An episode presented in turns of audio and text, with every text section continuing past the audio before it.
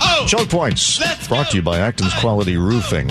Legislature is discussing uh, a number of uh, transportation matters, jaywalking, eliminating the free right turn at certain intersections, and now you can add new requirements uh, rec- uh, uh, at roundabouts into this. What's going on with the roundabouts? Well, let me start by asking you a question, Dave. Do you signal when you're exiting the roundabout? Uh, you, I, I signal anytime I change lane, anytime. Good, because that's that, that's the law. You're supposed to signal within 100 feet of whenever you're going to be making a turn. But uh, there's a new bill in Olympia that would actually require to use your turn signal and codify it towards roundabouts 100 feet before making your exit.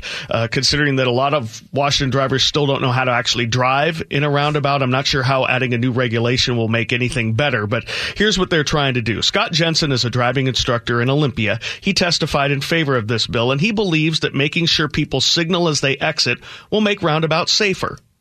When we use our signals uh, at, when exiting roundabouts, it, again, it communicates to other drivers our intentions and it allows drivers to enter the roundabout and continue through the roundabout at a more rapid pace as they were designed. Now, of course, I'm for anything that would make our roads safer, but I'm not sure requiring a turn signal 100 feet before exiting a roundabout can even happen. Yeah. Is there even 100 feet between those turns? You'd be driving around with your signal on the whole time and nobody would have any idea what you're doing. Matter of fact, I drove the, the roundabout in Bickford Road at uh, Snohomish over the weekend. It's one of the newer ones up there. Certainly not enough room for 100 feet there. Uh, Representative Ed Orcutt raised the issue during the hearing. Current law says you have to signal 100 feet before you turn. What would be the standard in a roundabout? Because there are many roundabouts where the turns are within 100 feet of each other. So would it be after you pass a turn prior to the next one that you would start to signal? I believe that is correct. Oh, so obviously a little bit confusing there. The penalty for failing to use your signal when exiting would be $139. Here's driving instructor Greg Signippy. This isn't about making uh, driving, you know, more difficult or um, or about so much enforcing it. It's about educating people.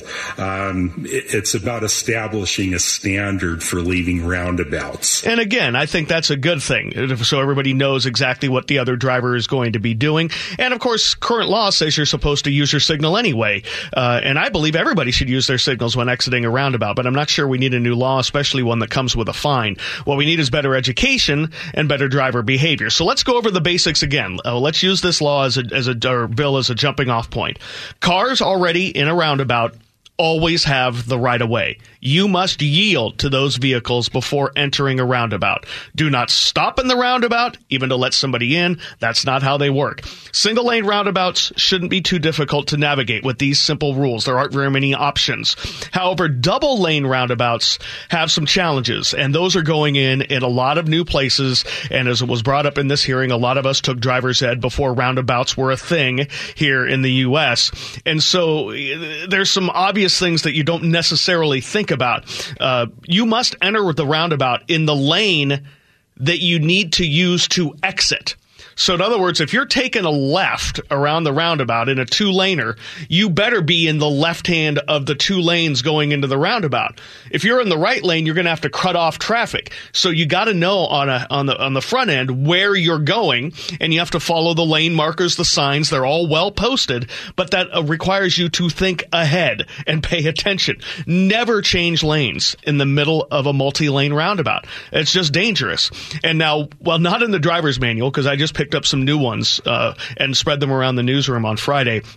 I would also recommend giving trucks a very wide berth Oh, yeah. in a double roundabout. Most semis will take up more than one lane while going through. Letting the semi go through solo would be the most likely the safest move. And this is one of the things I hear from my truck drivers all the time. This is a huge problem at the new roundabout at Wapato Way in Tacoma, coming out of the port of Tacoma.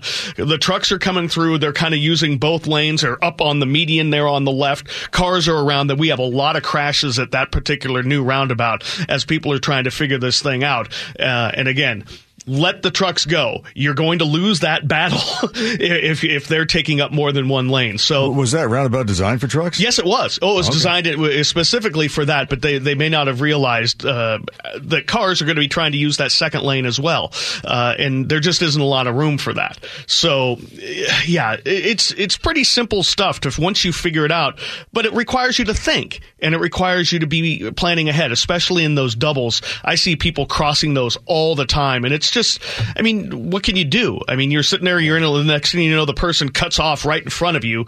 Um, but yeah, I don't know if we need this new bill. I do know that it you should use your signal to to get there. I'm not sure if we should be penalizing people until we get better education. I know they're starting to teach roundabouts uh, a lot more in driver's ed right now, uh, but Tommy didn't get it, and that was only a couple of years yeah. ago. We had to teach him. Maybe himself. you should just go to when when they build a new one, go there during a dead time and practice. It's not a bad idea. Yeah, I mean that's you know, just get yourself familiar with them. I know this is a popular thing in Europe. They're way ahead of us in being able to use these and understand them. Uh, but for those of us that took driver's ed 30 years or 40, geez, oh, well, 45 years ago, I don't know how old I am. Uh, yeah, it's uh, it's it's kind of new to us. But yeah, once you think about it, it's not too difficult to figure it out. What about the idea of police using red light cameras to catch criminals? That's one of the things being discussed in Olympia. Also, an update on the search for another major regional airport. Let's go to KIRO News Radio's Matt Markovich. Good morning, Matt. Good morning, Dave. Remember the days when they talked about these red light cameras? Yes. And they said those are just safety cameras. You know, we're not going to do anything else other than make sure you don't run a red light. Well, it was bound to happen, some said, and now it's happening. Uh, there's a bill now that would allow any electronic image collected, like a red light camera or from a toll booth, as you cross over the Tacoma Narrows Bridge or the 520 Bridge.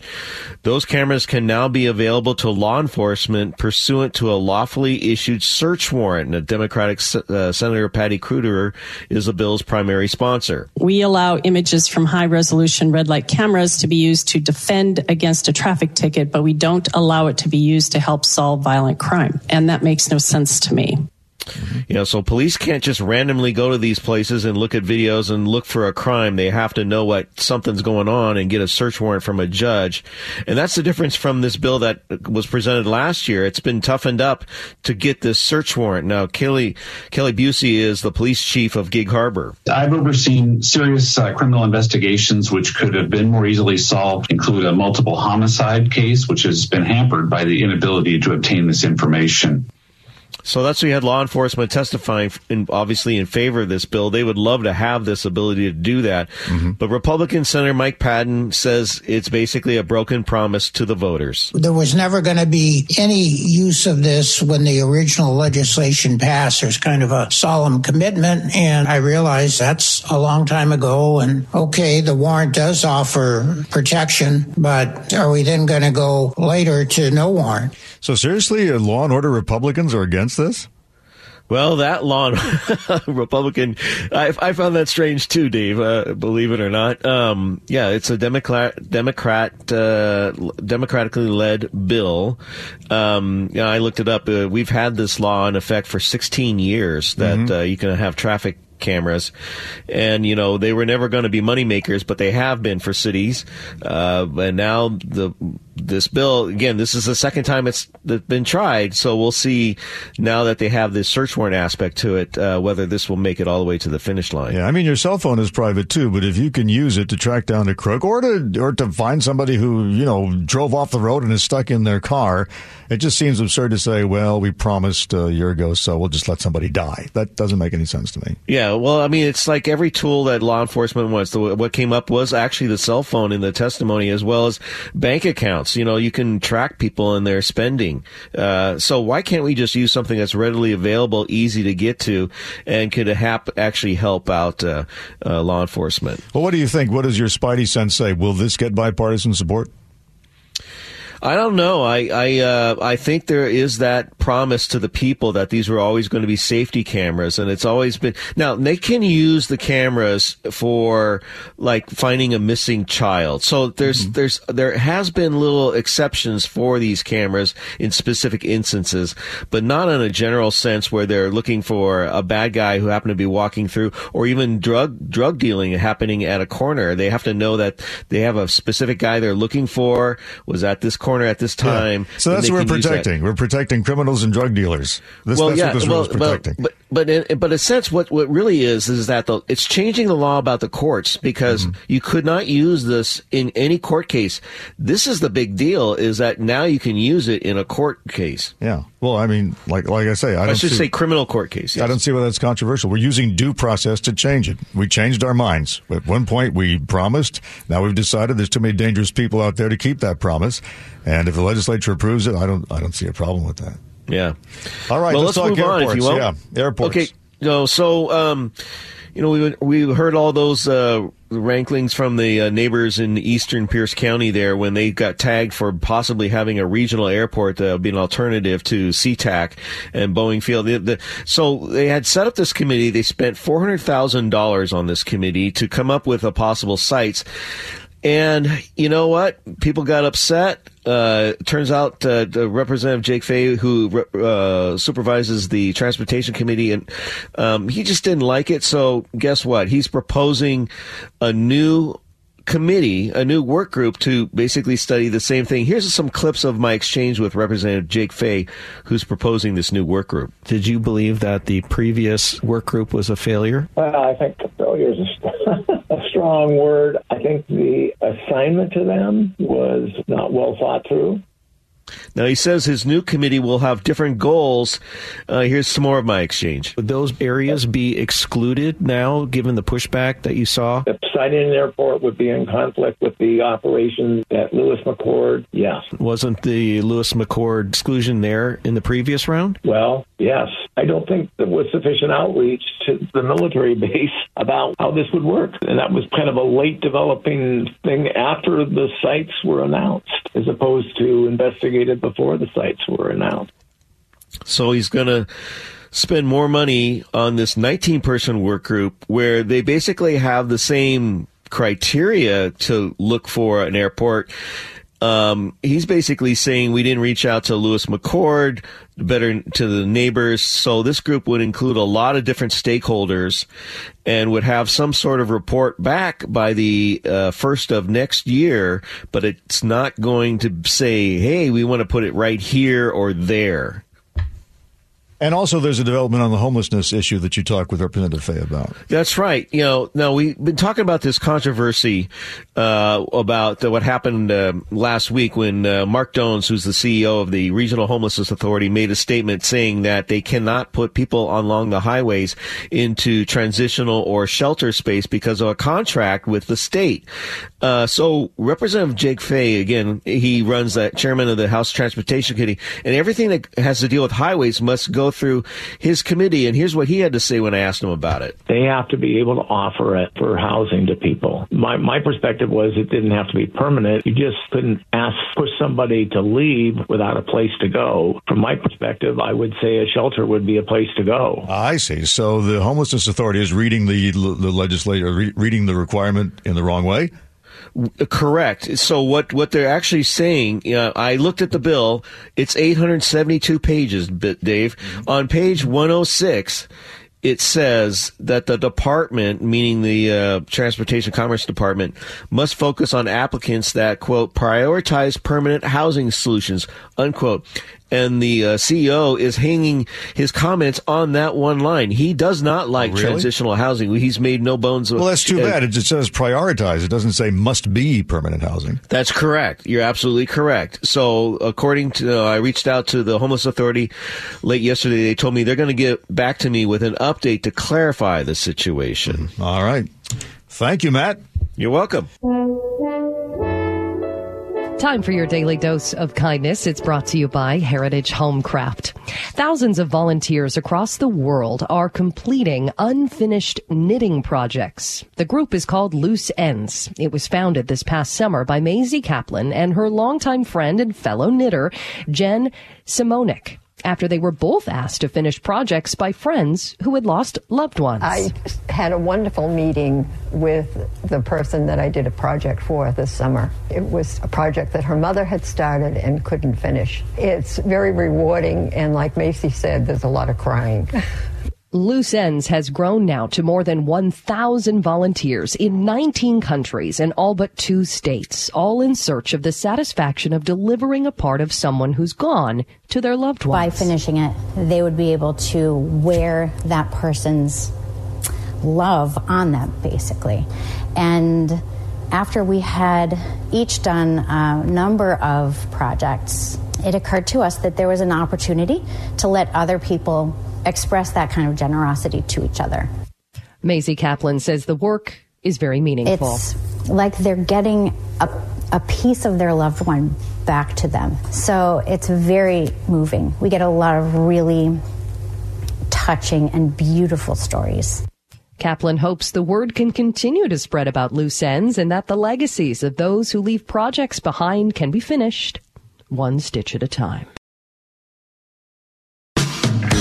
749 now from the G and Ursula show, which starts at 9 on KIRO News Radio. It's time to say Happy Valentine's Day to Gee Scott. It's the worst holiday of the year. The worst Col- holiday it's of the year? worst holiday of the year. Colleen, it is so one sided. I have, you know what I've been doing all morning? What? I've been putting together a list, and, I, and I'm going to do it all throughout the entire Gene Ursula show, and it's going to be what things not to do on Valentine's Day. I can't stand this holiday, Colleen. I don't understand why. I mean, if it's one sided, then tell your special somebody that you'd like to be treated better, I guess. You know, I told, I shared this with you that like for me, Valentine's Day, once I had kids, it became more about making them feel special and loved on this day. Like Mhm. there's nothing better, just like on Christmas morning or whatever birthdays, when you see your kids' faces light up and they know they've been treated special, they feel loved, you send them on their way. So I left out little baskets. I make heart confetti for them. And I don't know, to me, it brought the joy back to Valentine's Day. But I do agree, you know, sometimes when you're in a relationship, it does feel like a chore to think of something else to make them feel loved because you're doing it every day, right? It is a lose lose holiday for the men. it is, it is. This is lose lose. Watch this, Colleen. You ready? Watch this. What'd you do for Lillian? Man, okay. What I, I I can't I can't say. You know what I mean? Like we're on the radio. Like people listen to the show. Big surprise. Yeah, people listen to the show. Hey, real quick, Dave Ross. Yes. In all of your years of being on this earth, Yes. I want you to tell me about the best Valentine's Day gift that you've ever received. That I've ever received? Uh huh. Usually it's it, uh, it's hard to do, D. Uh, uh, some sort of candy sometimes, but not often. You see that, Colleen? Yeah. You, you, you, I just remember the stress growing up during like Valentine's parties and wondering like now they make sure that you bring enough for everybody, but back when I was going to school, you weren't required to give everybody a Valentine, and sometimes you only got five, You and ain't sometimes you got thirty, and then there was that stress too. I don't know if guys went through this, but as as a girl, I was like, well, I don't want to send the wrong message to this boy, so I got to give him like a very generic like, hey pal, Valentine, you know, and then your crush, you give them the special one with candy. Well, the Gene Ursula show was working on the 10 things not to do on Valentine's Day. I was uh, out there. Of course, I should be preparing for the show. But there's a lot, lot of news, but this is the things that I go through in my mind. Uh, number one, don't text your ex. mm-hmm. Don't, don't, don't do Yeah, that. why would you do That's a good idea. Uh, Hey, sometimes you gotta say these things out loud. Number Oh. number two, if you if you don't have a reservation by now, don't try it. Yeah. Fair enough. Yeah. Don't give your significant other a gym membership. Fair. What? Who's done that? Colleen, you know what I mean? Unless You- they want one. Uh, here- here's I guess what, I've had Next thing you'll say, don't give them Okay. a vacuum cleaner. Okay, either. In on. honor of our colleague Heather Bosch, she helped me come up with this next one. Let's just say you want to give and get your significant other an auto detail for their vehicle. That's a good mm-hmm. gift, right? Like, mm-hmm. oh, okay, we're gonna get the vehicle clean. Here's what you don't do. You don't give them in a card a certificate of an auto detail shop and then make them have to go and schedule and make them have to go and wait and all that stuff. Just get the vehicle detailed. Yeah. Don't don't do this gift certificate to an auto detail shop because that is work for them. Fair, Colleen? It's precisely why I don't enjoy getting flowers because to me, flowers just turn to rotted swamp water and create more work for me. So yeah. Now we can't get flowers.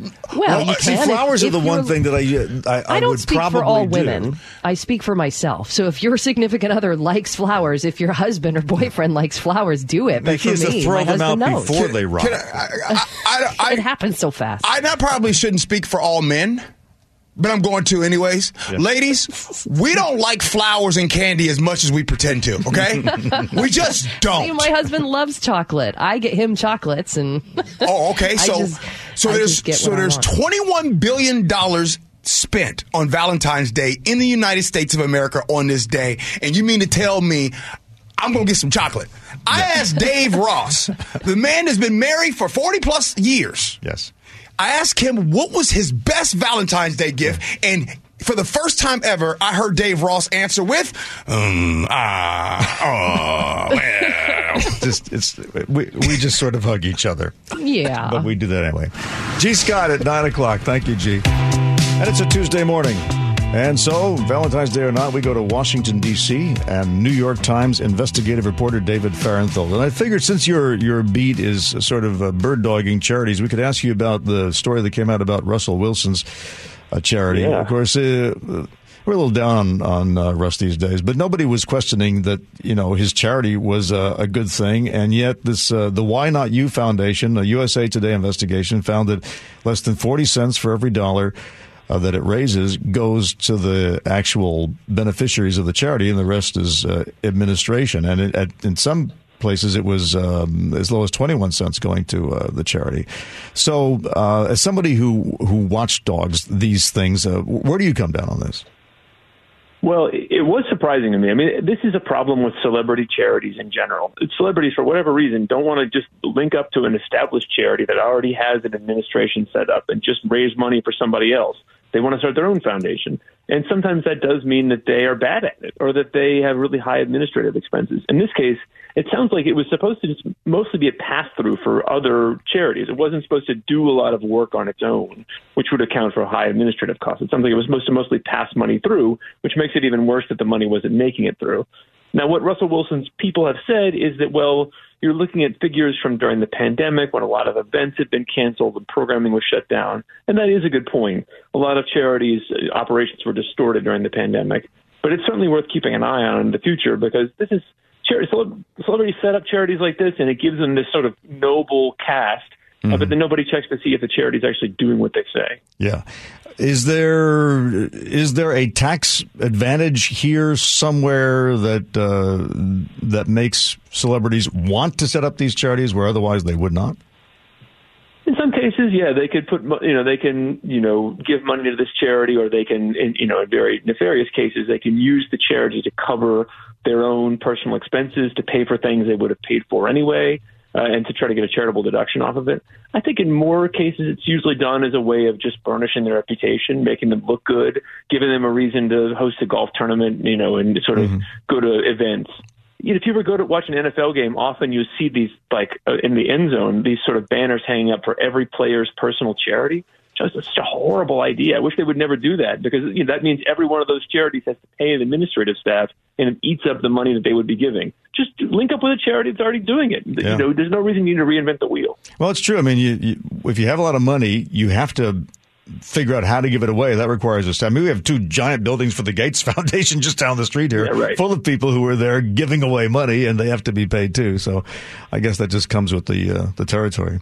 So, uh, politics. Nikki Haley has announced that she's running against Donald Trump, and she uh, she unleashed this uh, this political ad. Where, as I wrote the line down here, when you kick back, it hurts more when you're wearing heels. So, so she's running on a, uh, a tough guy approach. what exactly is her theme? Well, I, from what I can tell, it's sort of a new generation of Republican leaders. You know, she's trying to, I think, a little bit like DeSantis, to run against Trump without saying you're running against Trump, to talk about how to turn the page, turn to a new leader, and to sort of emulate some of Trump's, you know, rhetorical approach. You know, this sort of, you know, tough guy, like you said, approach, and you know, his policy positions. And and I think the hope is that maybe Trump will just fade away and not challenge them for that wing of the party. I think that's unlikely, and especially for somebody like Haley, whose more recent identity has all been sort of, you know, in Trump's shadow. She's been sort of sucking up to Trump and defending Trump and working for Trump. I, I don't know how it's going to work, especially because she doesn't seem like she wants to take on Trump directly. Hmm. Um, so, I mean, even DeSantis has gotten a lot of fire from Trump, and Trump hasn't even gotten, uh, DeSantis hasn't even gotten in the race yet. So I think ignoring Trump, we saw in 2016, doesn't work very well, but she seems to be trying it. Now, what what is Trump doing? I, I admit I haven't been on Twitter lately. I guess I don't know if he's back on there or not. I've never signed up for Truth Social. Uh, but have there been any uh, uh, rallies or any indication No. that the magic is still there? No, he's not really doing anything. This is like a, I think we said this earlier, like an 1800 style front porch campaign. He's he's just sort of hanging around Mar-a-Lago and sending out tweets. The, the main sort of evidence you can see that he's still running for president is he's attacking DeSantis. He sees DeSantis, I think, properly as his biggest threat to the Republican nomination, and so he's lobbing all kinds of, you know, sort of nefarious and dirty allegations against DeSantis. Um, I don't know if it's working or not, but that seems to be the extent of the campaigning he's doing is on, you know, using his thumbs on Twitter. How's his fundraising going?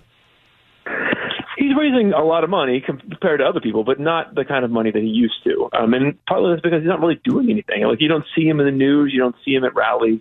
He's basically just sort of sitting around. What about the And NFTs if that he was selling? The superhero, you know, uh, digital watermarked uh, collectibles. Oh God! I mean, I, I really hope, just for the sake of America, that not many people bought paid like a hundred dollars for a, a, a literally a digital picture of Donald Trump, a cartoon of Donald Trump. But if he did, that money didn't go to his campaign; it went to him personally. I see. Well, I mean, you know, he, he is beloved by many. Uh, let's see. At New least Ha- it's something you can hang on your wall. That's what I'm saying. well, you have to print it out first, but I mean, you could hang it on your wall. Uh, the Democrats have have uh, changed the primary calendar. They want to put uh, what is it, South Carolina 1st Mm-hmm. Isn't there a law in New Hampshire saying that no matter what happens, even if the comet hits, New Hampshire's primary has to come before anybody else's? Yes, but I there is a New Hampshire is that is the thing that matters maybe more than anything to them. Uh, but I I think that is you know they need the DNC to cooperate, right? They can have an election if they want, but the DNC has to sanction it. And so the DNC says, hey, we're not going to. You know, you can have your primary, you can have an election, but we're not going to treat it as a primary. I see. Uh, I think they could tell them no. I mean, D.C., for instance, tried. Well, we have a lot less power than New Hampshire. We tried to put ours first in the calendar, and the DNC punished us by moving it to the last of the calendar. There was sort of nothing we could do about it. Uh, so in other words, New Hampshire could still hold a primary, and the and Democrats could could choose, I guess, to boycott it. But I think the the uh, point that the governor was making was, why would you give up all that free publicity by not going to New Hampshire? because Joe Biden didn't win New Hampshire. Um, I think that's the you know the, what they're doing here. They're saying, well, we want to make this more diverse and represent you know to go after sort of bigger states, uh, which you know that that is true. New Hampshire is a tiny, very white state. Um, but these are also states where Joe Biden has done very poorly, and so I Ah. think he sees no reason to, you know, if he's going to face any sort of primary fight, to reorient, you know, to, to keep it in the same calendar that has hurt him before. All right, David Fahrenthold, New York Times. David, thank you very much. Thank you.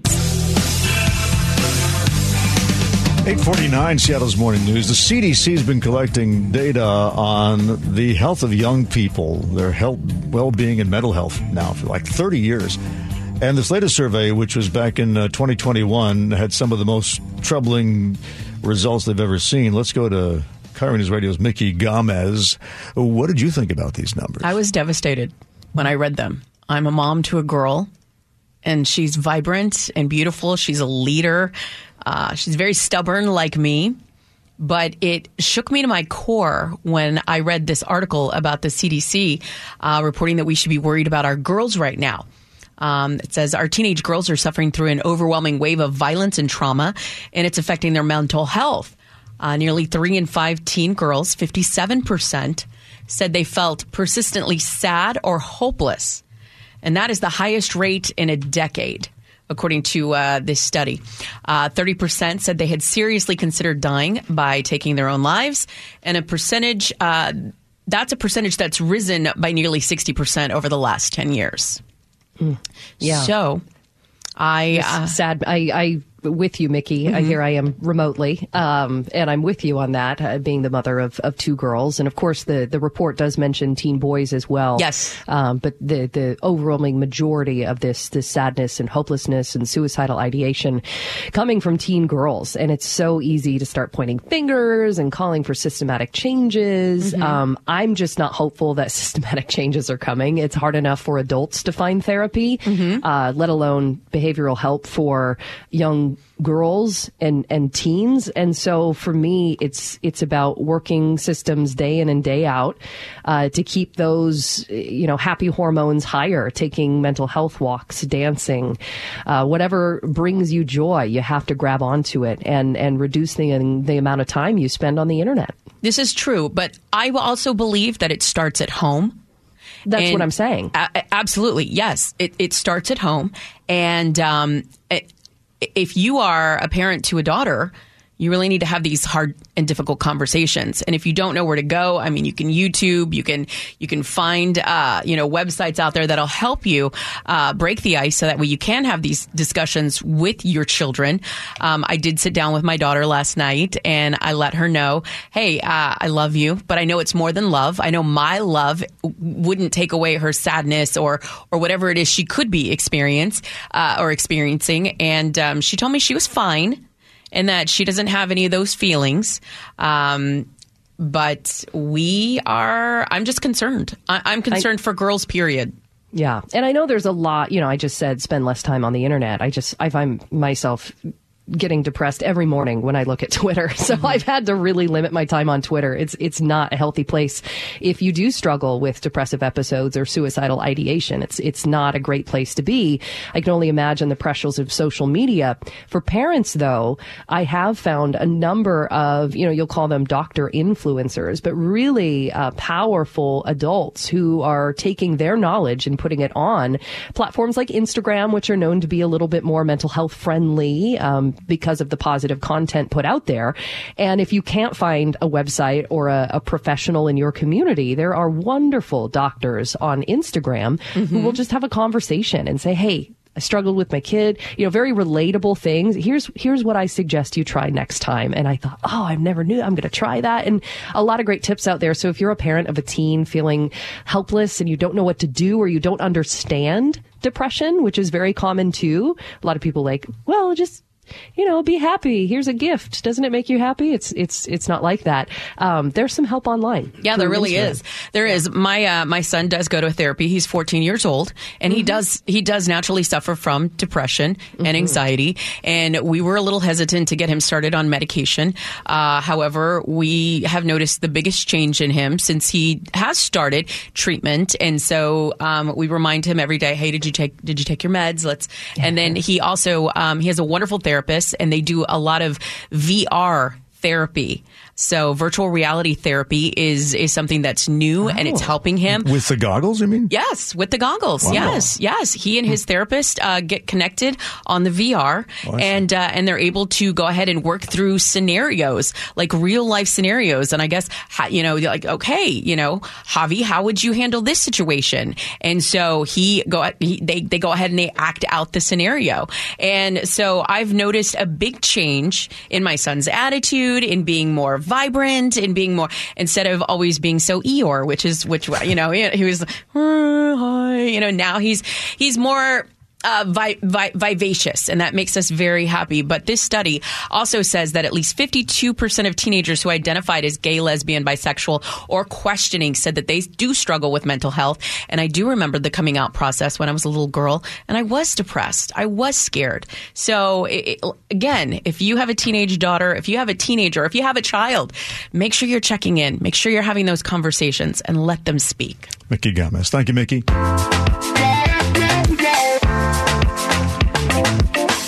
This is Seattle's Morning News. Dave Ross with Colleen O'Brien and Chris Sullivan. As part of our ongoing campaign to help all of you stay as healthy as possible, let's talk about your eyes. Like you're looking at a computer screen and suddenly a line that you know to be straight starts bending, or portions of your vision feel like there's mud on the windshield. Uh, it's usually associated with us old people, but it can happen to people in their 40s as well. So we've called in Dr. Philip Ferrone, who is the president of the American Society of Retina Specialists. And have you noticed an increase in, in eye problems like this among young people? Well, there's just an increase overall. You know, if we look at the number of Americans affected by age-related macular degeneration, it's about 11 million, and by 2050, it's expected to double. So it's becoming more prevalent, you know, as we live longer. And yeah, in certain patients, there can be earlier onset. Age-related macular degeneration is a leading cause of blindness in people 60 years old and older, but it can affect you as young as 45 or 50. And so you're urging people to get more regular screenings. Is that is that considered part of uh, an annual checkup these days? It's uh, that's a great question. It depends on how you define screening and how you define an annual checkup. For a lot of people, they have the belief that uh, an eye exam is just getting checked for glasses and getting the pressure in your eye checked, uh, either with that blue light or a puff of air. And uh, that's part of the eye exam, but it's not a complete eye exam. A complete eye exam includes dilating the pupil with drops and getting a thorough examination of the back of the eye of the retina. That's what people need to do. I've been through that. It's uh, it's kind of a challenging process. It can be very uncomfortable, but I understand they want to get a, at least a, a baseline when you're young. So if, the, if things change when you're older, they can catch it early.